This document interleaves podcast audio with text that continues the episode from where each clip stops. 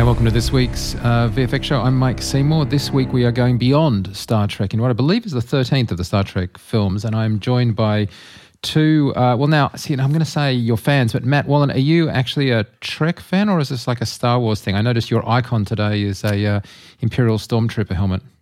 Uh, well, I mean, I, I'd say I'm uh, outer space agnostic in that regard. I, I, I like I like both. And uh, and joining uh, in the third uh, chair is Jason Diamond. How are you, sir? I'm good, and I think I'm also outer space agnostic. Although I'm, uh, if I had to choose, I would be a Star Wars fan. But I enjoyed every and all Star Trek movies, uh, you know, and TV shows. Do you not feel like whatever. occasionally we move back and forth between the two? Like uh, I would say right now that uh, you know there's some really good wind um, against the wind uh, against the back of some of the Star Wars stuff. I mean, going into this current round, but there there were times when our faith was tested uh, in the Force. Um, but Sure, yeah. True. Yeah. I, I asked uh, partly because uh, Matt is famous for engaging me over um, the Dark Knight, and I think you made some snide comment about the Dark Knight in regards to this. So, um, obviously, an ill-informed opinion, uh, as yours often are in regards to anything to do with the Dark Knight, Matt. A wise man in all other respects, but in this one, not. Um, I want to start off the show, by, before we get into anything else, by uh, publicly apologising to not actually uh, hanging out with you guys in LA or in um, at uh, SIGGRAPH. This was absolutely nothing to do with anything other than the sheer busyness that I certainly experienced at uh, SIGGRAPH this year. But I felt appalled that I hadn't hung with you guys. Yeah. Well, I mean, not to worry. I mean, in that I I figured as much, but also too, it was extremely busy. I had.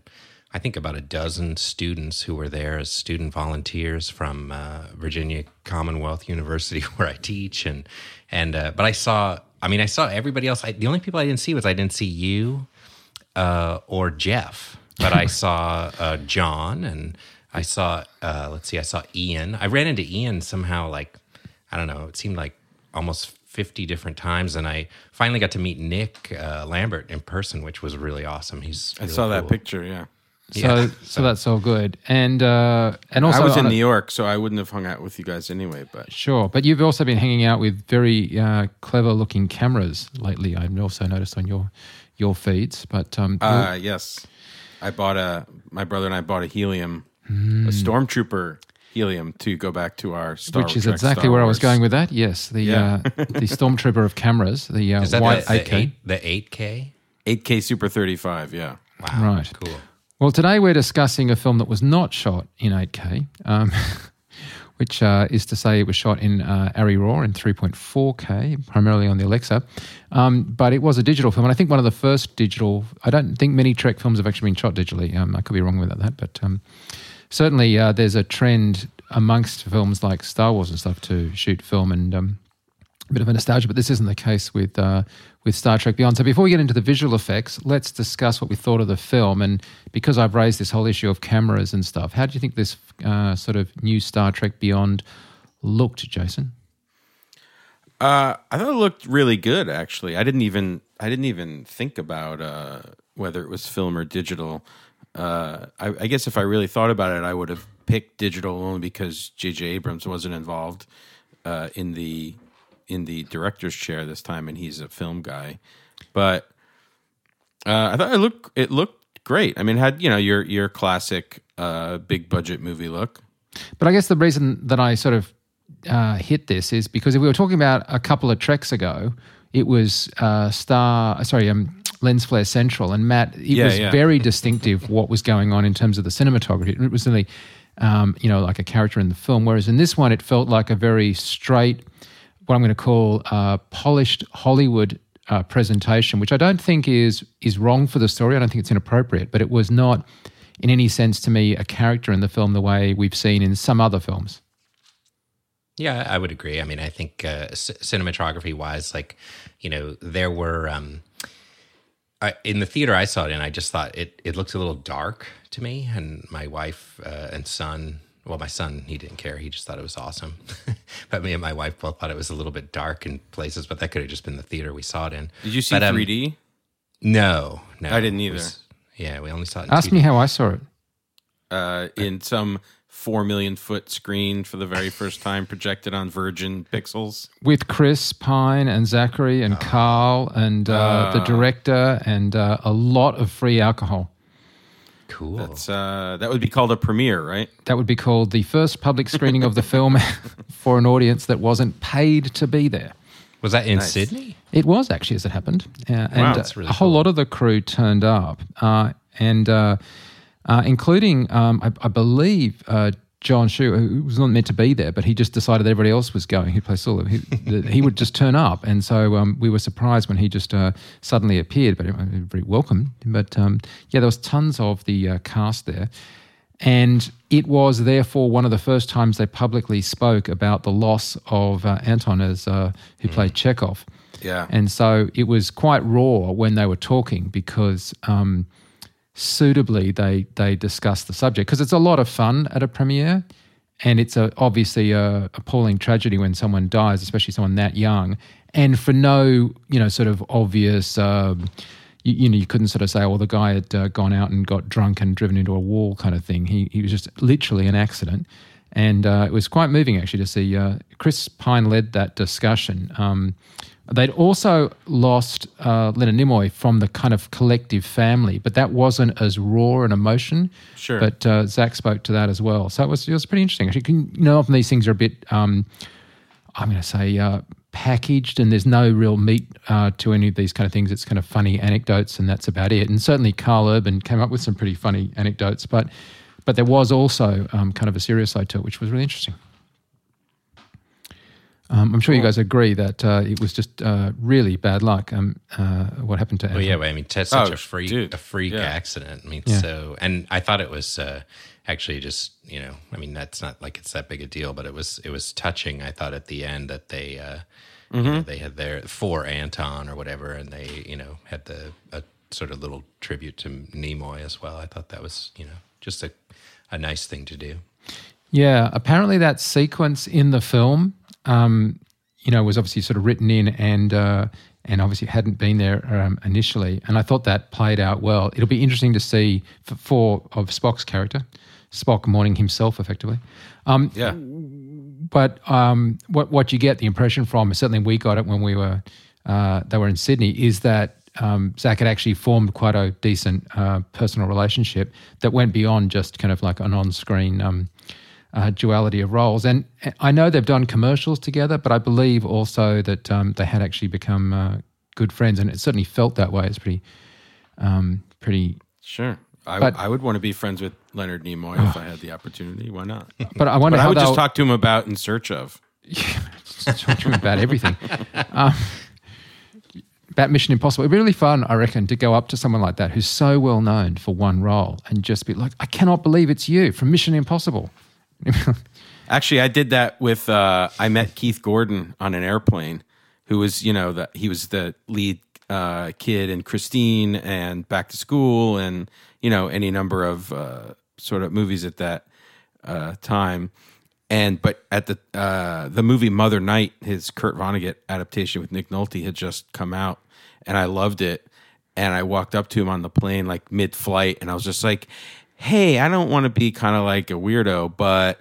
And I could see in his face that he was expecting me to say like, "Weren't you in Back to School?" I said, "Did you direct Mother Night?" And he was like, "Oh my god, you saw that?" Like, you know, and we had like a 20 minute conversation about, you know, not movies he was in, but movies he made. And he was, I think he was fa- fairly shocked at that. Yeah, I think it's, I, it must be obviously the case that when you get a serious uh, opinion like that, it's, you know, you're sort of delivering in that question. I understand a bit about the industry and I'm not asking you because it's like, you know, can I take a selfie and ignore and ignore you? But, you know, you un- understand uh, an aspect that that is worth talking about. Um, and I think you know for actors who direct, they they often really you know gravitate to that. I mean, I would love to talk to Simon Pegg about the writing of Star Trek yeah. Beyond. Um, what, what do you think about this as a story? And speaking of Simon being uh, one of the sort of co-writers, um, did you think it was a, a decent story? It's pretty hard going to come up with an original story in Star Trek, and I certainly like the ones that are time traveling ones. This wasn't per se a time traveling one, but um, had some elements of that. But it it was um, what I'm going to call more of a traditional Star Trek story. Yeah, I, I liked it. I mean, I thought it was, uh, you know, is it a great movie? Is it the best of the new Trek movies? Like, I don't think so, but I mean, it it was. Uh, I don't know. It was it was fun. It was a fun summer summer film. I enjoyed the. Um, it, it felt more like. Uh, you know, it still had the scope of a movie, but it kind of felt more like um, an episode of the TV show in a way, and that it it, it had more interplay with um, you know sort of different character pairings, like the characters that you know you all kind of that we all sort of know and love from watching Star Trek. Um, you know, they sort of paired off in different groups. Then, like you had Kirk with Chekov and uh, you know McCoy and um, Spock and stuff. And so you kind of had these sort of different groupings, and I thought that that was kind of fun. It le- it lent itself to. Um, you know, I don't know, just some different dynamics. I thought the new, uh, the new girl uh, alien character, uh, Jaylah or whatever. I thought she was pretty cool. And I, I really liked just- that was they a didn't a make fun her just a warrior. I, I loved that she connected with Scotty.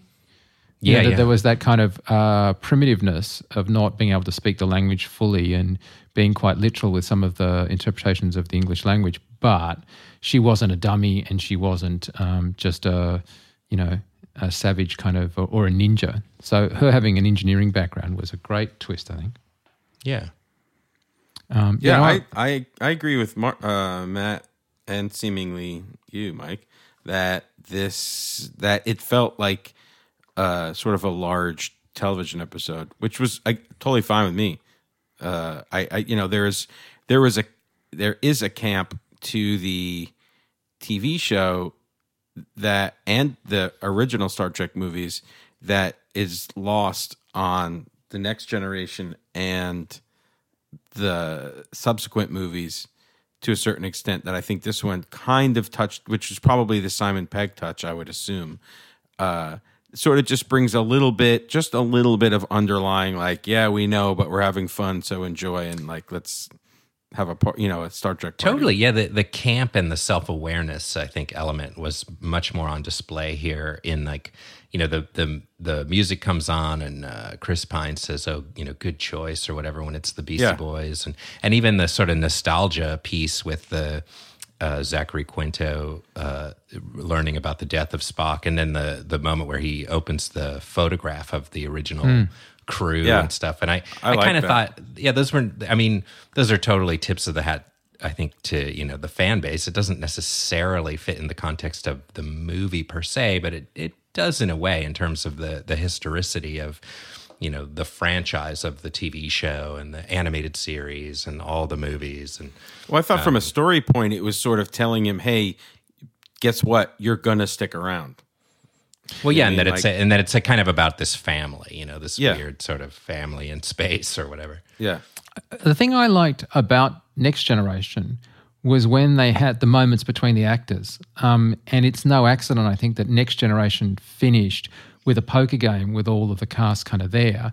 And um, when they had explorations of the Pinocchio ph- of phenomena of data and or data and however you want to say it, and um, and you know those sort of interactions between the actual actors, those were things that I sort of took out as being really interesting in Next Gen. And so I kind of glad that the films aren't just action pieces because if they're just action pieces then it's a different thing it's like i think the bond films suffer when they're more action and lose any kind of dimension on bond and it just becomes you know set piece after set piece after set piece. I think it's a real risk with these big tent poles that you assume the audience just wants action and big special effects and big stuff. And actually like little moments between as you say like spock and bones they're worth their weight in gold and you kind of you you you really sort of savor them when they come along on screen. Well, I mean, from like, I think the from a writing perspective, there's really good subtle story points that tie up, like Spock giving Uhura the necklace and or knowing that she has it, and then coming back to it later and being able to use it not only as a tracking device but to point to the fact that Spock is potentially you know stalking or you know manipulating Yes. her whatever she's doing is is really good storytelling. yes I just have to say that I think, uh, Mike, your accent is so awesome there. It would be so cool if instead of Data, if his character was actually called Dada, and uh, it all it happened at the Cabaret Voltaire, and that would have been so cool. It'd be so totally different, totally different movie. Yeah. Yes. Uh, okay. Well, there we go. Um. Anyway. Okay. So let's let's get into some of the visual effects. Um. Well, I gotta tell you something I really love about the Trek films is watching them every time they make the movie come up with a slight variation on what it's like to go into warp. I just like Yeah. the warp trails, the Yeah, warp yeah. jump, the warp signature, the whole thing. It's like this um, you know, it's like a constant that we've had. And and the early films did such great work with slit scanners, and it was jaw dropping kind of visual effects back in the day. So there's been a really great precedent of, um, you know, we're doing really interesting work with visual effects in this one area. And it's not as if the early stuff is completely useless and whatever. And then when you go to next generation on TV and they started introducing digital effects and they were doing that as a digital TV show, they again did some amazing stuff. And the way it kind of snapped in, um, you know, remember it kind of stretched and snapped in uh, next gen. And so, uh, and then a couple of films ago, they did some really interesting things with these kind of trails that were not straight lines, but kind of felt almost like they were immediately um, gaining some turbulence and kind of breaking up. Was a nice touch. And here we got these side views of them kind of going along in a slipstream. Um, Matt, do you want to talk about that? I mean, I, is it just me? I'm just obsessed with with, with Chain to Warp.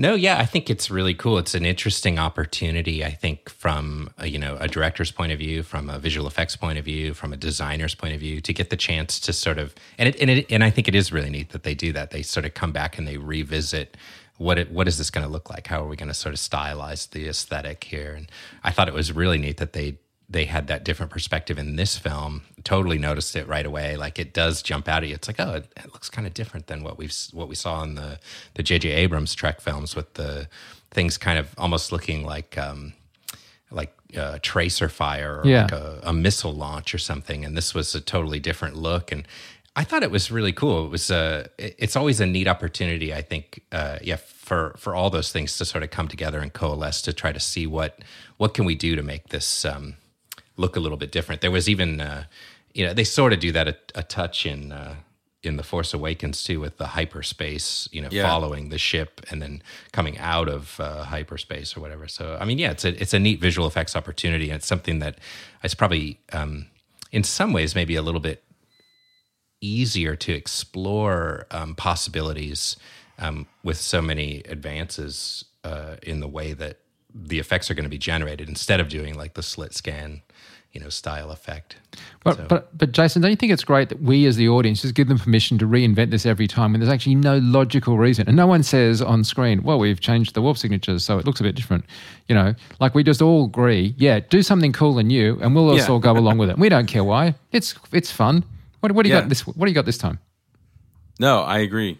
I uh I like it I'm I usually I'm very particular about you know things like that and I've it's never bothered me. Like I I I want it to be as cool as possible every time.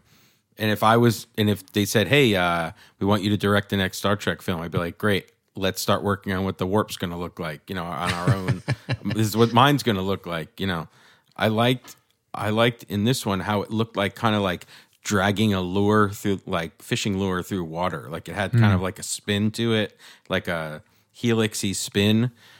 But but I think what Matt said, I like when they cut inside the ship and everyone's just like, "Oh, ho hum, we're moving at like sub light speed, you know, warping through God knows what." And we're just like, you know, let's have a drink, you know, and hang out and look out the window at our sub light speed whizzing by, you know. Uh but it, I mean, it looks cool. It works. That's what we want. We want things looking tall. Okay, so so I'm going to lead off a round of what we thought was really cool in this show, and I'll go first just to give you guys a chance to think, but also because I want to steal steal the charge on what I thought was awesomely cool, which was the uh, the space station and the way that it was just seemingly having its own relative gravity at at, at every um, different angle. Now, obviously, you could go to various um, references to other films that folded space back on themselves. But this wasn't that, though. I think that is coming in a in a film yet to be released. But um, but the idea that you know, like part of a city is upside down and over there.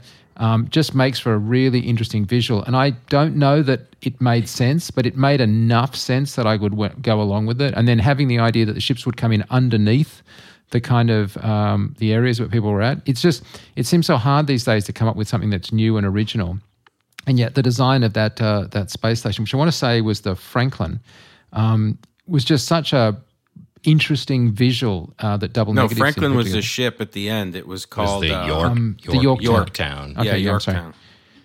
so I, I just think the Yorktown was a great piece of design. Um, I mean, you know, they really pushed it hard with this sort of center of the mass of the thing as the fight point. But leaving that aside for a second, the rest of it just seemed like a cracker of a original visual to give us something that we hadn't seen before, um, and inconceivably impossible to make, perhaps, but doesn't matter. It sort of still was a good construct that uh, in a you know fairly well trodden kind of visual design space where people are allowed to come up with whatever they want.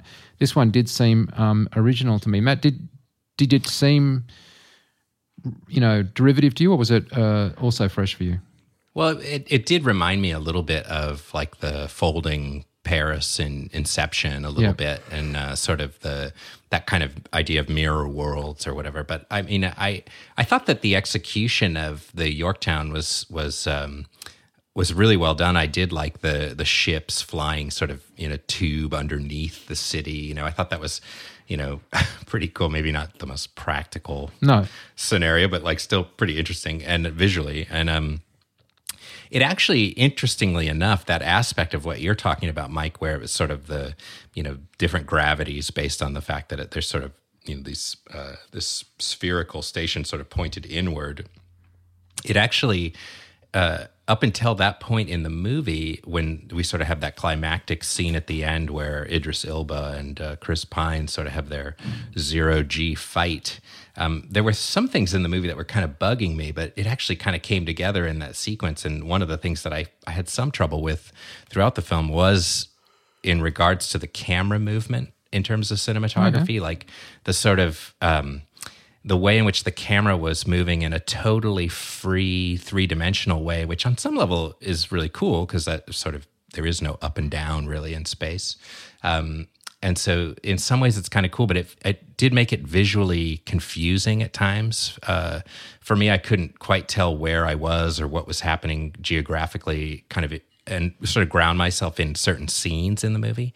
But then I actually, when we got to that scene in the Yorktown with the sort of three cities, uh, or, or however many there were, sort of coming together at the center point, and that sort of idea of gravity, it made all of that camera work that sort of drove me crazy. It made it all make sense. Like it sort of tied the whole thing together thematically, visually in a way for me. So I, I agree. I thought that was a really, um, it, it was a cool effect. It did feel new conceptually as an idea for a space station, and it actually, I think, wound up working better. It made me want to go back and see it one more time just to see if uh, if it would sort of have more cohesiveness visually. Jason, have you seen the trailer for Doctor Strange?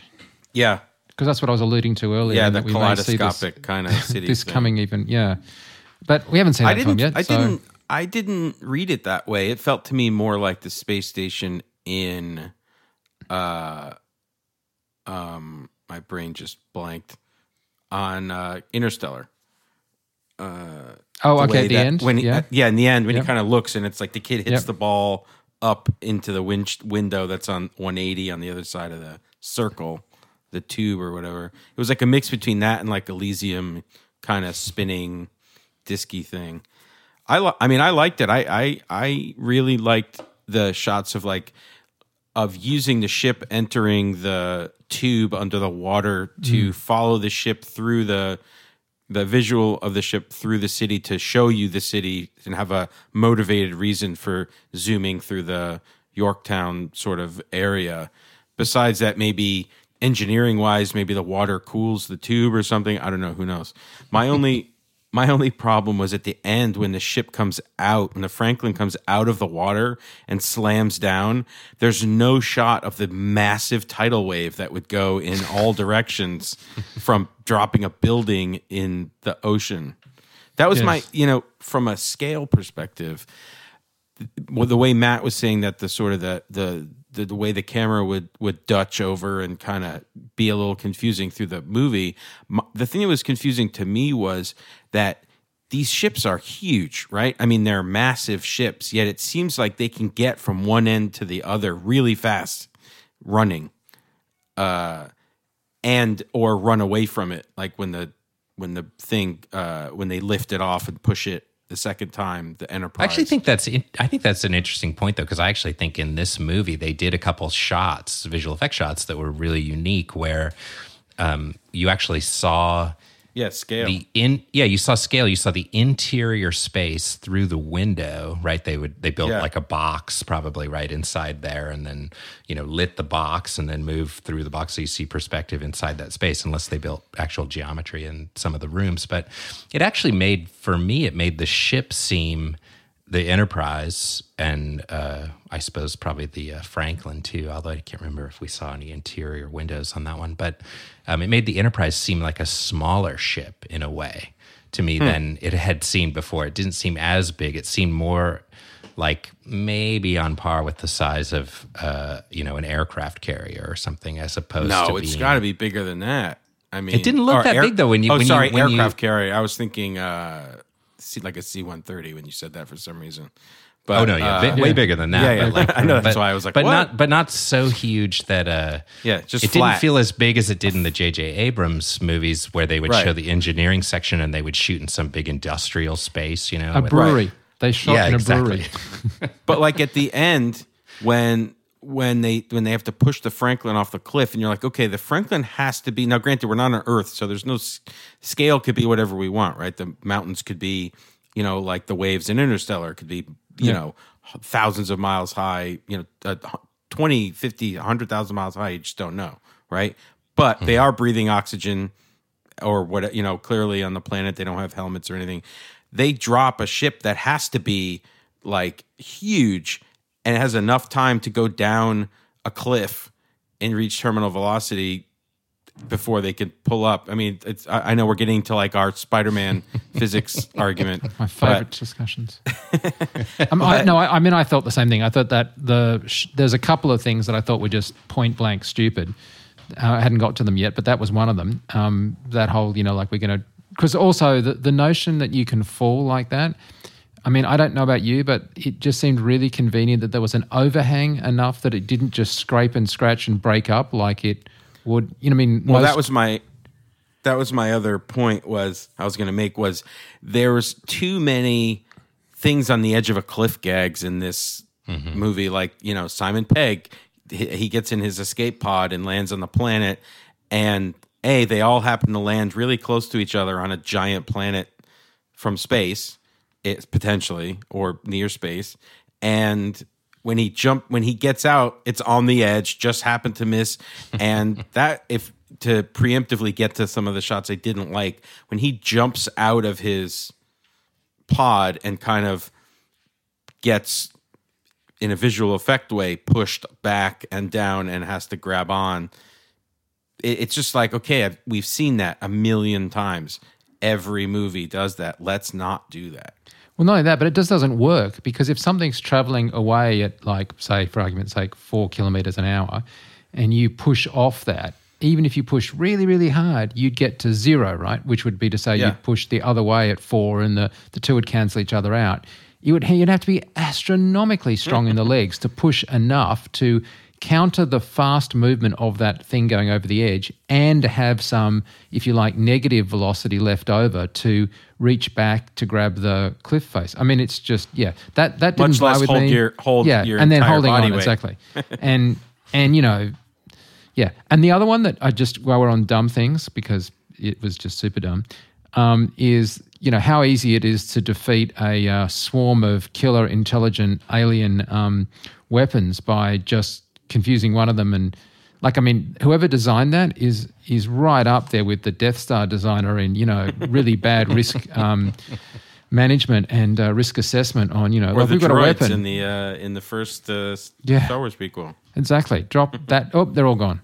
And and it's one of those things that you get to this mega point and you need to wrap the story up really really quickly. So I mean, the worst case of this ever in sci-fi is Doctor Who.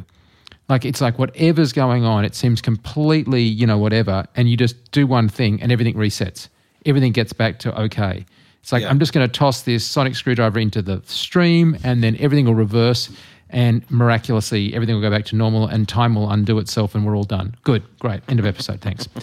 and and the only thing I can say is it feels to me like Monty Python, who could never come up with an ending of a sketch. They always had a really good premise for a sketch. They could just never finish one. But in Monty Python's case, it was okay to have someone just walk in and say, "This is stupid," um, you know, stop that uh, move on. But in these shows, you, you, you just, I don't feel it works when you just have somebody go, we'll just play a bit of rock and roll into one of them and they'll all get confused Yeah. and they'll all just die. Yeah. Really? That's I love that they called it classical music, though. That was pretty That good. was good, yeah. No, no, but that was funny, but it was just like such a ridiculously, like, we don't think the audience can cope with anything. Now, we haven't, we're not judging this film yet, but Jason Bourne has worse tech. it's about to come out. I've seen it, and it's like, it's just laughably bad tech. But anyway, um, so like films across the board are, you know, subject to this, even good films. Um, but yeah, it's one of those, you know, pull a rabbit out of a hat at the last Yeah. possible second. A- and the notion that, you know, anything that's been virtually encased in, um, in rock formations for decades just needs a good um, jump start and she's away Yeah. and we're off. You know, yeah, well, that was the Jurassic World. Just uh, get the get the, you know twenty five year old Jeep running. Yeah, exactly. Uh, But Um, but on the conversely, one of the things I really did love was the idea of the particle ship, basically like the Yeah, yeah. the it- can be it's an organic thing. Right? Oh, as a as a mean, weapon, it was great. It yeah, was like when it was yeah. attacking, it's like how do you fight that? Like I could Yeah, no, shoot a bunch of things into it, and you know, and it looked like a, great and it Yeah. had like and it made sense cut this off zappity zap and they you know they become a razor they become knives and when they went in they folded out you know uh, basically sealing off the hole and then you know you drop down and you're inside the ship like all of those design and engineering choices Hmm. brilliant awesome So now we Yeah, I mentioned that thought- DNEG I was. was- sorry, I was going to put in insert and just say DNEG was doing the outside stuff we talked about. If we're moving into the ship in that attack sequence, once we get in the ship, that's atomic fiction. Uh, sorry, go on, Matt. Oh no, I was just going to say with regards to that, the swarming sort of weapon ship uh, idea. I, I mean, that if we were picking our sort of favorite stuff, like I mean, that's probably right up there, along with uh, the crash of the uh, the saucer, the Enterprise saucer. Oh, yeah. I always I always love that. And it's also kind of harkens back to when they crashed the saucer for the first. Uh, uh, next generation movie. I was at ILM when they did the physical crash of that that uh, John Knoll uh, set up and directed that sequence, I believe. And uh, that so it was kind of cool to sort of see a a, a redo of that. Um, kind of style of crash anyway trying to go for a scale and stuff. But uh but i thought that the particle effect was so cool it reminded me a lot of um on matrix 3 i think revolutions when they- when they when had the coming in, deus ex machina thing or whatever. And um, the way that the um, they would sort of move both in groups but also they would split out and separate and uh, come back together. And so there was some you know sense of a hive mind but also a sense of some um, sort of tendril individuality that would occur within the way in which they would um, sort of ambulate in their attack or whatever. And it, it made me think uh, when you were describing how it was the dumbest way to defeat it, it actually makes me think though that like, you know, when you're doing an, a particle simulation like that, you know, like one, one misplaced uh, variable or uh, parenth- parenthetical or something, and you're going to get the same results, you know, so it's, you could easily uh, throw things off track really quickly. Yes, yes. I mean, I thought the whole nebula and the you know like the going in um, was terribly rewarding visually, and you know whatever I might think about this or that, I was totally there. It's just coming out. I was like, wait a second. A, I would had only just recovered from how this ship is suddenly working really well, um, being hot wired, having stuck in you know stone and and that whole shoot down and shoot up, which is a good visual. Don't get me wrong, good visual, just not. I'm not there mentally. And then I was like, wow, you defeated that swarm really easily. That was a big design error. Maybe somebody should have thought about that. um, but yeah, I, I think if you can come up with a more insightful kind of way of defeating something that you've laid the groundwork for more um, earlier on, you know, like that it's a fault because somebody was arrogant and did something in a certain way, then I'd buy the payoff. But this one just felt like that was just badly designed. And why was it badly designed? You know, it was just was. It was like, hey, we've got a way to defeat this. So I, I just I love it when an audience is treated with sort of real um, respect in terms of how in, you can come up with a fairly clever and elaborate plot thing, of which you know there were other things in the film that you know gave me the hope that that was what was going to happen, but. Um, I think yeah. it was like they were going for something different, though, in a weird way in this movie. Like I agree with you. Like I think you know there there certainly were opportunities for you know some more. Uh, it felt like the stakes were were kind of low in this one, right? Like, you know, what's the worst thing that's going to happen? Like that cool space station, I guess, would be destroyed, and like Sulu's family would die or whatever, you know, like, and it was it would be a bummer, like, and I guess that's you know a drag, but it didn't feel like, um, you know, as high stakes as the first two films in sort of this reboot.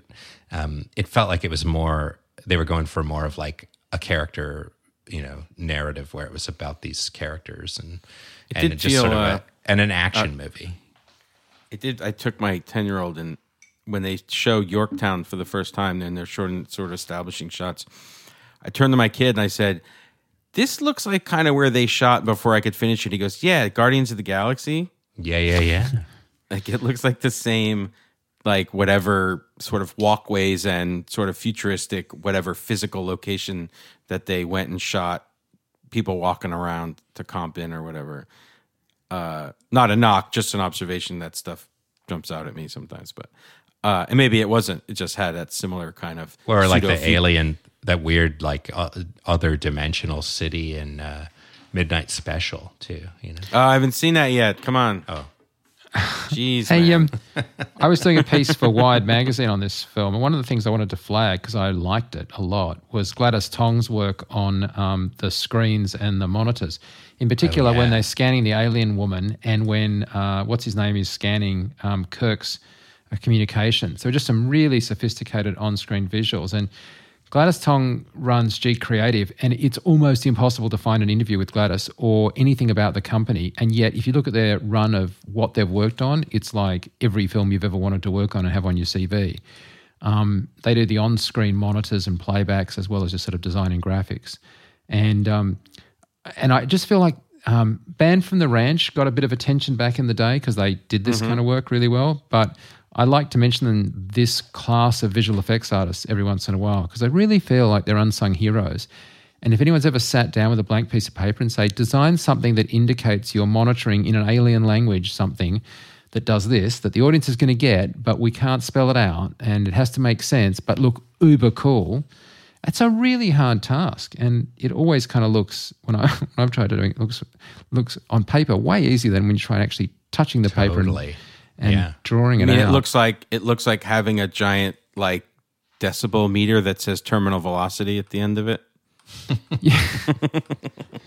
you know, I mean, it can't all be winners, right? But no, uh, no. But I mean, there was there was great. The the the way the reason I agree with you is because I don't remember half of them, and that's because they were just there and did their job to to blend into the scene as as info, you know, Star Trekian infographics, right? And because there's yeah. no, because there's no like, and maybe there is because I'm not like super Trek nerd, but there doesn't seem to be to me to be like a real language, visual language to the monitors, the way there is from like Star Wars, right? Exactly. You don't get a free pass in that. It just needs to look like these ones because that's what we're kind of yeah. used to. So, which is good um, because I think you can do whatever you want, and they, you're not gonna. The audience is not going to be distracted by saying, "Oh, look, there's." Uh, a little bit of how it looks to target an X-wing or whatever. Like, yeah, it, no, I, totally agree. And I've got to say, if you actually look at the, um, if you actually were to look at the uh, bridge of the Enterprise, like even in the trailer, if you, there's a couple of shots, and just stop it, you'd realize that most of the screen, sorry, most of the surfaces in front of them are covered with screens. Like yeah. there is just a ton of screens, and they aren't green screen on the day. They're they're they're moving stuff. They've got like hundreds of monitors being controlled by computers, and it must make a heck of a difference to an actor to not be walking onto a bunch of green. Oh, they project that stuff for them to see. I mean, it's, it's like uh, it's, it's, actually live. like it's flat screen uh, LED type stuff. Oh, that's awesome. Now, that's, here's the that's funny the way thing. to do it. Oh yeah, totally. But quite often they then replace them because for whatever reason they want to go to a different level Right. or it's just an earlier one.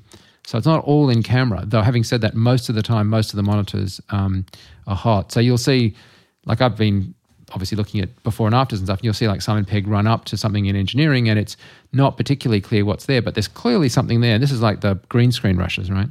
And um, and it moves and it's all good, and he can look at it and press a button, and then later they'll come and clarify it to be sort of a, an easier uh, picture of the enterprise, so it's accurately reflecting exactly where they are at that bit in um, the destruction sequence. But uh, yeah, huge amount of work. Um, So I, I'm just looking this up while we're talking about this because it's so interesting to me in a way. Because I know that there is a, a language, a design language that the Trek universe follows Is there? for this stuff. Yeah, there's a thing that's called it's called LCARS. It's the Library Computer Access and Retrieval System, which is a faux like AI design sort of um, protocol that was developed for the show for all of for the TV show, right? The next generation TV show, and they say that in the uh, by the let's see in the alternate reality in the 2250s uh, it was replaced in the jj abrams movies with a thing called pcap as a design language for all of the um, the enterprise and sort of federation based um, technology displays so it'd be interesting to see if they ever put out like a you know a design book on some of that stuff because it'd be cool to see what they the the people use as their design bible as they kind of explore different um, see, the thing is, on, technologies for that. on Next Generation, they had a genius move to do that as backlit um, graphics.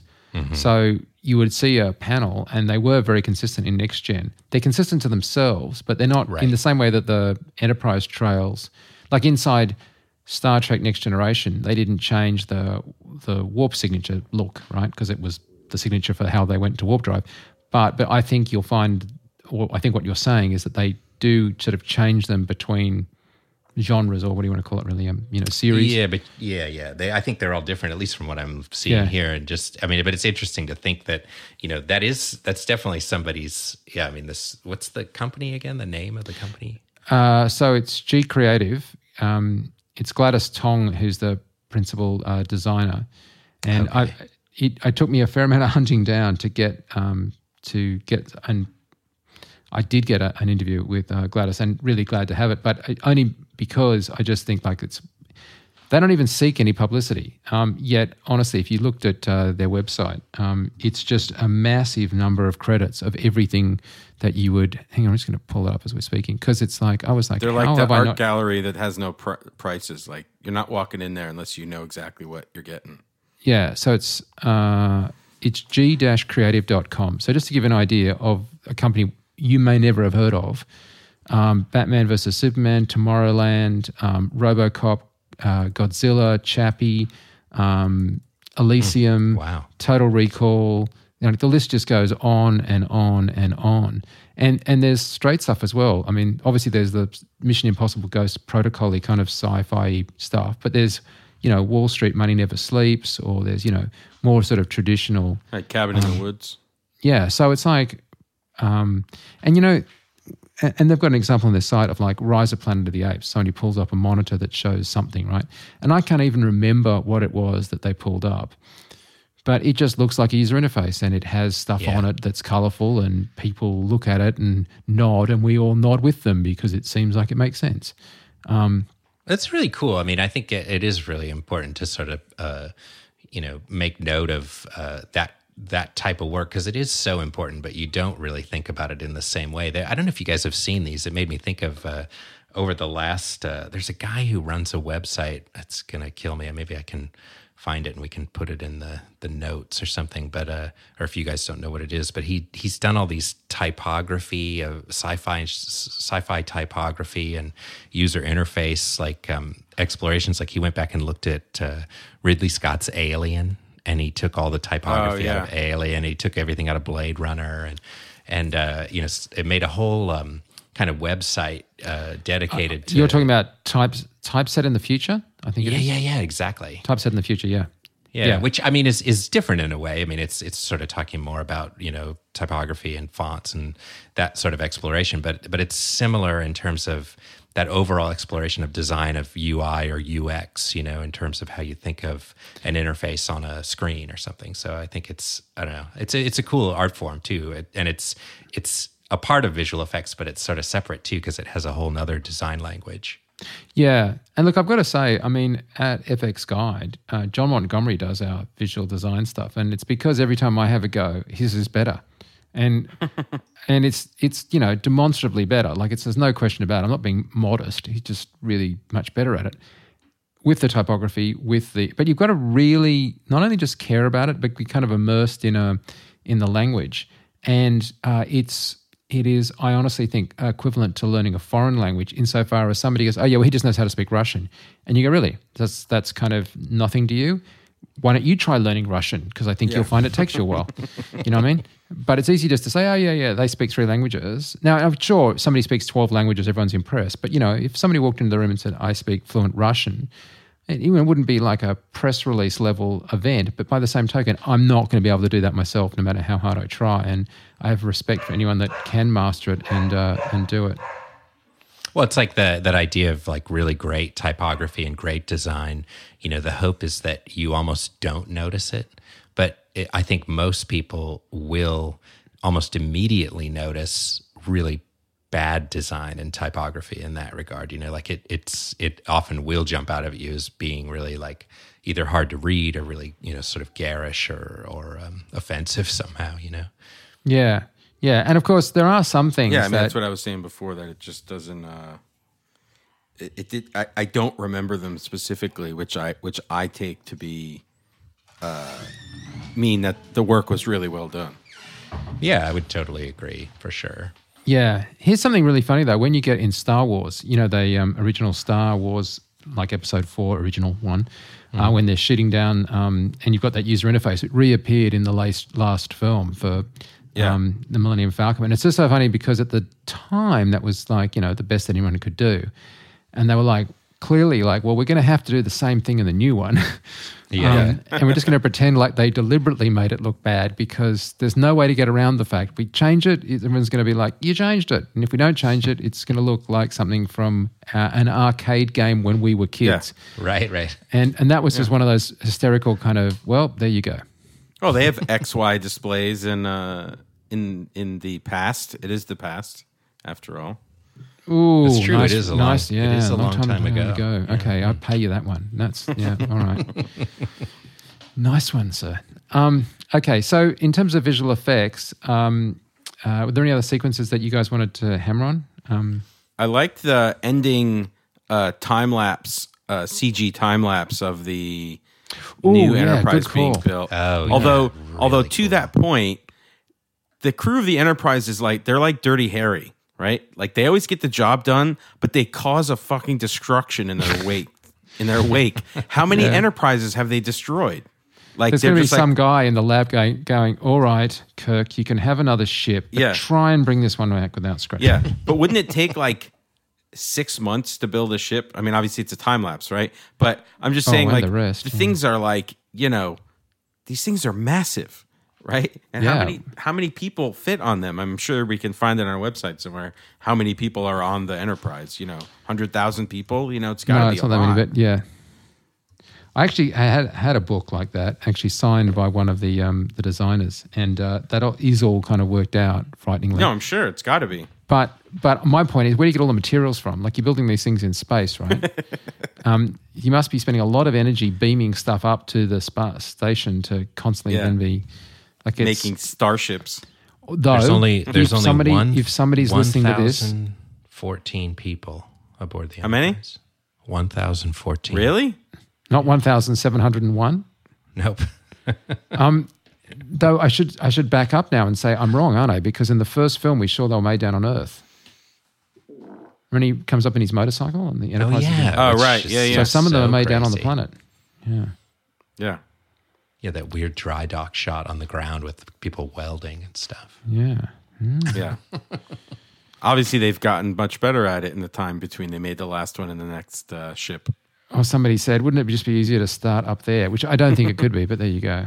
Um, But it was a great sequence to like, you know, I love, I love taking, you know, um, uh, techniques that are unique to actual photographic um, styles and applying them to CG.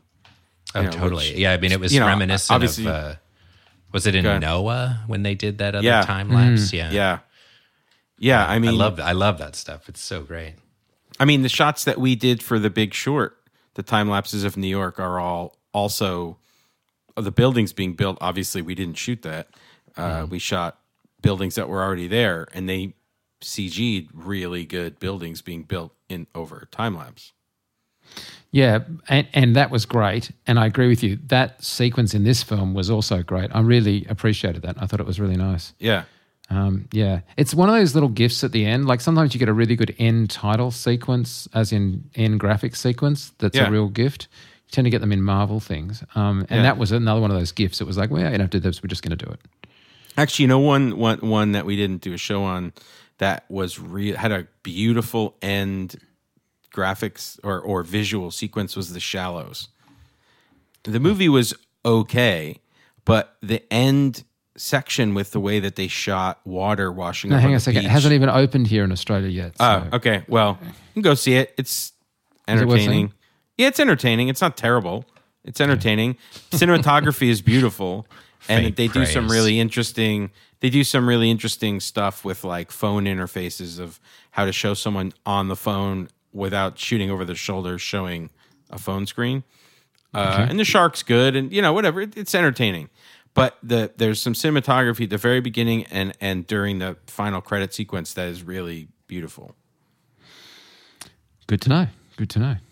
Um, well, I'm just going to shout out um, the stuff that uh, uh, Image Engine did inside, insofar as that uh, inside of the Enterprise was a, on a huge. There were two of them, huge, vast gimbals, and so you know you kind of. Oh yeah. I mean, really big, like like multi-story gimbals that could have people on a couple of different levels, and then um, and then uh, so then engineering stuff is going haywire. People really can uh, hoop around, and I, man, I would just love one day to. I mean, they don't move that fast, um, but but the physics of how to cope with the inertia and the safety concerns they must have. Obviously, there's rig removal and people on safety wires and stuff, and no one wants an actor to get hurt. But man, that's a lot of inertia moving around those things. Oh yeah.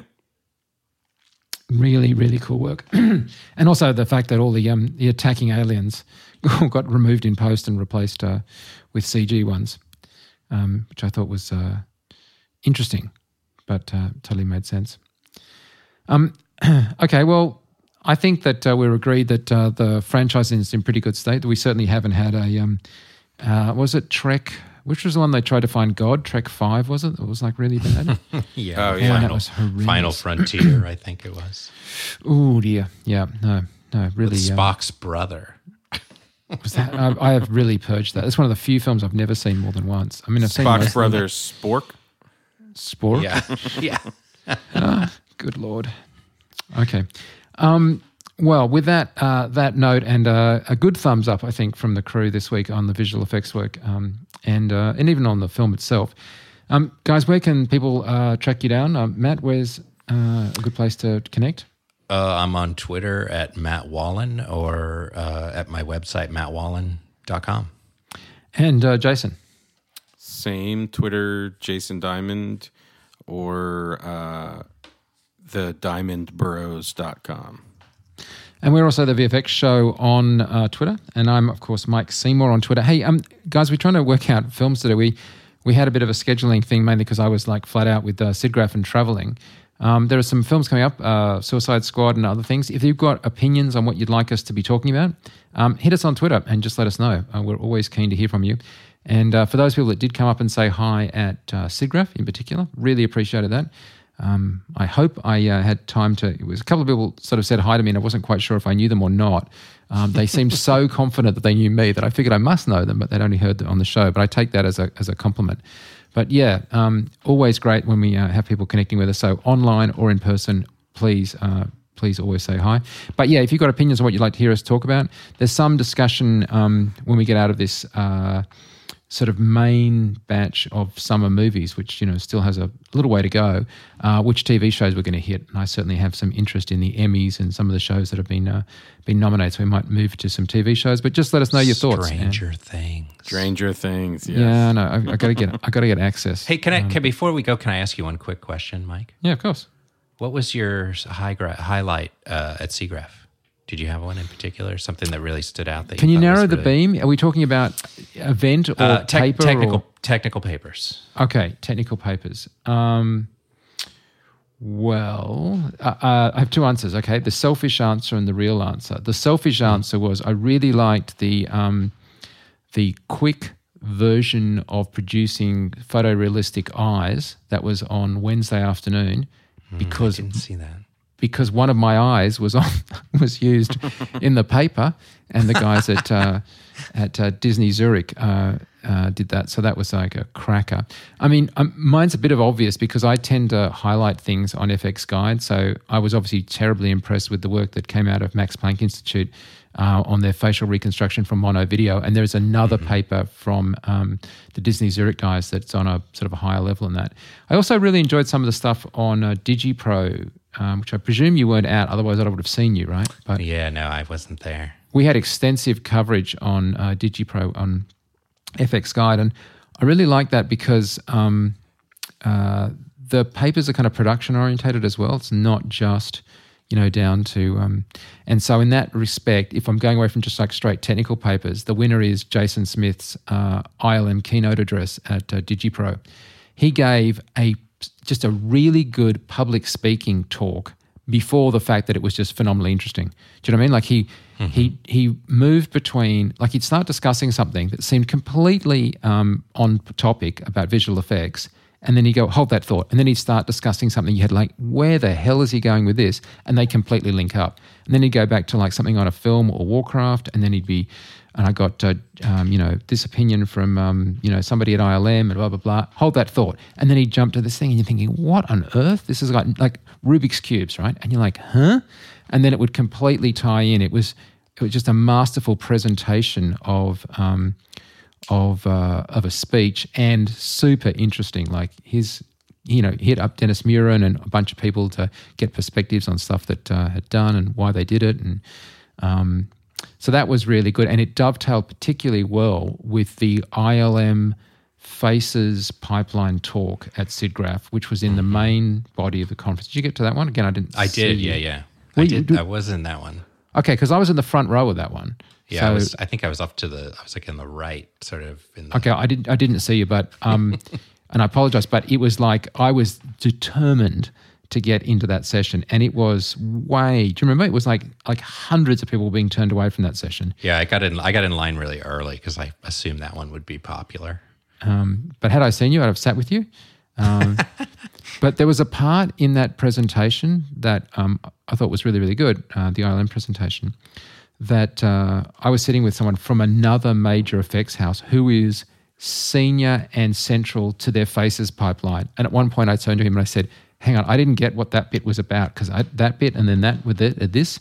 And he was like, "Ah, I don't get that either. And I was like, okay, if neither of us get it, then it must be like really, I'm not Totally feeling so bad. You know what I mean? I was like, wow. So yeah, I could talk for hours about that face pipeline talk because that was a Yeah, cracker. oh, that's cool. What about you? Uh, I mean, I think probably the. I mean, there were a couple things in particular. I, I can't remember the name of what they called their uh, tool, but there were some guys who demoed a tool set that would allow you to take um, artist rendered drawings and the style that the drawing was done in and generate um, uh, algorithmically generate textures on 3D models. That was that was pretty pretty amazing. Um, and so so you'd get these 3D renders that looked like you know hand drawn.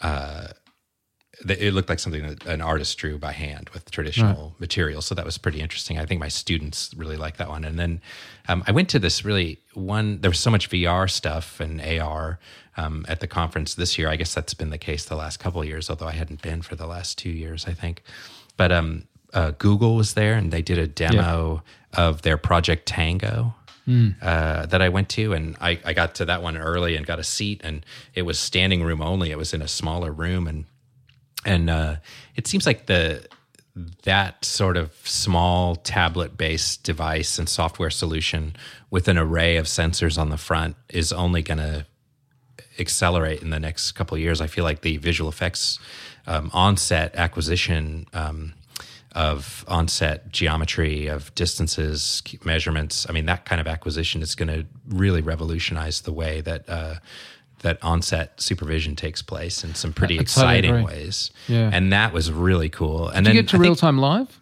i did i went to real time live Because they showed was- that there as well. That's what I was asking. Yep, yep, yeah, that was great. And Kim Libreri's group won the, the competition. That was fun.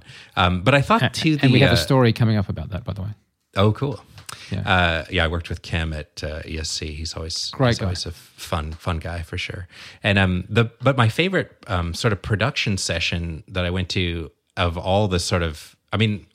I shouldn't say my favorite because uh, I saw the Jungle Book one, which was totally amazing. Uh, Rob Legato speaking uh, in particular at the outset about sort of the history of effects in cinema and how they sort of work to encapsulate uh, a lot of um, sort of the history of Disney animation and the opening shot of Jungle Book. I mean that that stuff was so good. It was really really uh, great. I wish that was something that. Um, you know would be on the the DVD for the film or something you know as an extra because it's just it was such a, a really amazing talk um, about everything they did on that but then I went to a smaller session that was with the sponsored by the Chaos Group in their V-Ray Yep. uh, sub subsection booth and um, a guy I used to work with awesome former compositor now like a lighting look dev supervisor um, on black sails and so it was a V-Ray uh, uh, utilized to do all this work on the FX series. I think it's FX, right? Black Sails, the pirate show. And uh, Matt Dugan uh, gave the talk, and he gave such a great talk. It was demoed tons of shots, tons of breakdowns, talked about everything they did in terms of generating, you know, these oceans, these huge sort of pirate ships, the sa- the look of the sails, a lot of digital doubles, um, really complex work in terms of uh, storms and stuff like that. And he really broke it down uh, for the audience that was in the the room in a way that was he was funny and personable, but like you know he didn't dumb it down either. It was really was technical and. Um, I don't know. It was a, it was a great talk. It was really entertaining. Maybe part of it was I was biased because he's an old coworker of mine. I think I think really Eric good Henry's the senior visual effects supervisor on that show, and I think it's on the Starz channel, Black Sails, not Oh, that's right. Starz. Starz. FX, You're right. Yeah, yeah. But um, yeah, no, but that was really uh, good too. I don't know. It was it was a really fun conference. It was it was a it, there was so much great stuff there this year. It was it felt a little smaller than previous years. Like Autodesk didn't have a big booth, and uh, although they had some new products they announced, but uh, and Well, it was the off Pixar. year, right? Like, a separate theoretically- event. Yeah, but but theoretically, this was the off year. Like you know, like next year is back in LA. The off year is meant to be the smaller one. So you know, if it was in Boston or Yeah. Dallas or, um, but yeah, they're. I I think the other thing that people had a theory of why it was a little small is that VRLA was on not long after, and if you were interested in sort of new stuff, that that was going to be a really big event, and some people had picked that one over um over SIGGRAPH. I actually didn't find it that small, and as always, found it well as we can tell by the fact that you and I were both there and we didn't get to hang together. That there was just a thousand things on, especially that's was it the. Tuesday night. I mean, there were so many parties on the Tuesday night, and I felt really bad not going to a bunch. But I ended up at the Disney Mixer, the um, you know with Pixar, Disney, and ILM, and I just never left. It was just so good. Um, but I missed I missed one cool. because we were at Real Time Live, and I hung around after that, and you know everything just got wiped out that night. And um, and so apologies to all the people that invited me to other parties which I would have liked to have gone to, but why they all had to be on Tuesday night, I don't know. But um, yeah, during the day, same thing. You're just Yeah, picking yeah. your battles. Um, okay, guys, we have to go, but it's been great talking to you. Um, Jason, you still there? Yep. Okay, cool. Thanks, man. Sorry to exclude you then from that conversation, but um, yes. Oh, it's all right. It was uh, interesting to hear what I missed. Okay. Well, thank you so much for being on the show. Uh, Matt, again, thank you. And uh, thank you guys for listening. We really do appreciate it. Again, don't forget to let us know what you'd like us to look at and whether you'd like us to hit on some things like Black Sails or Game of Thrones or that weird show that everyone keeps talking about that I don't get. Um, until next time, I'm Mike Singel. See you guys. If you have any questions or comments, please email us at vfx at fxguide.com. Copyright FX Guide, LLC.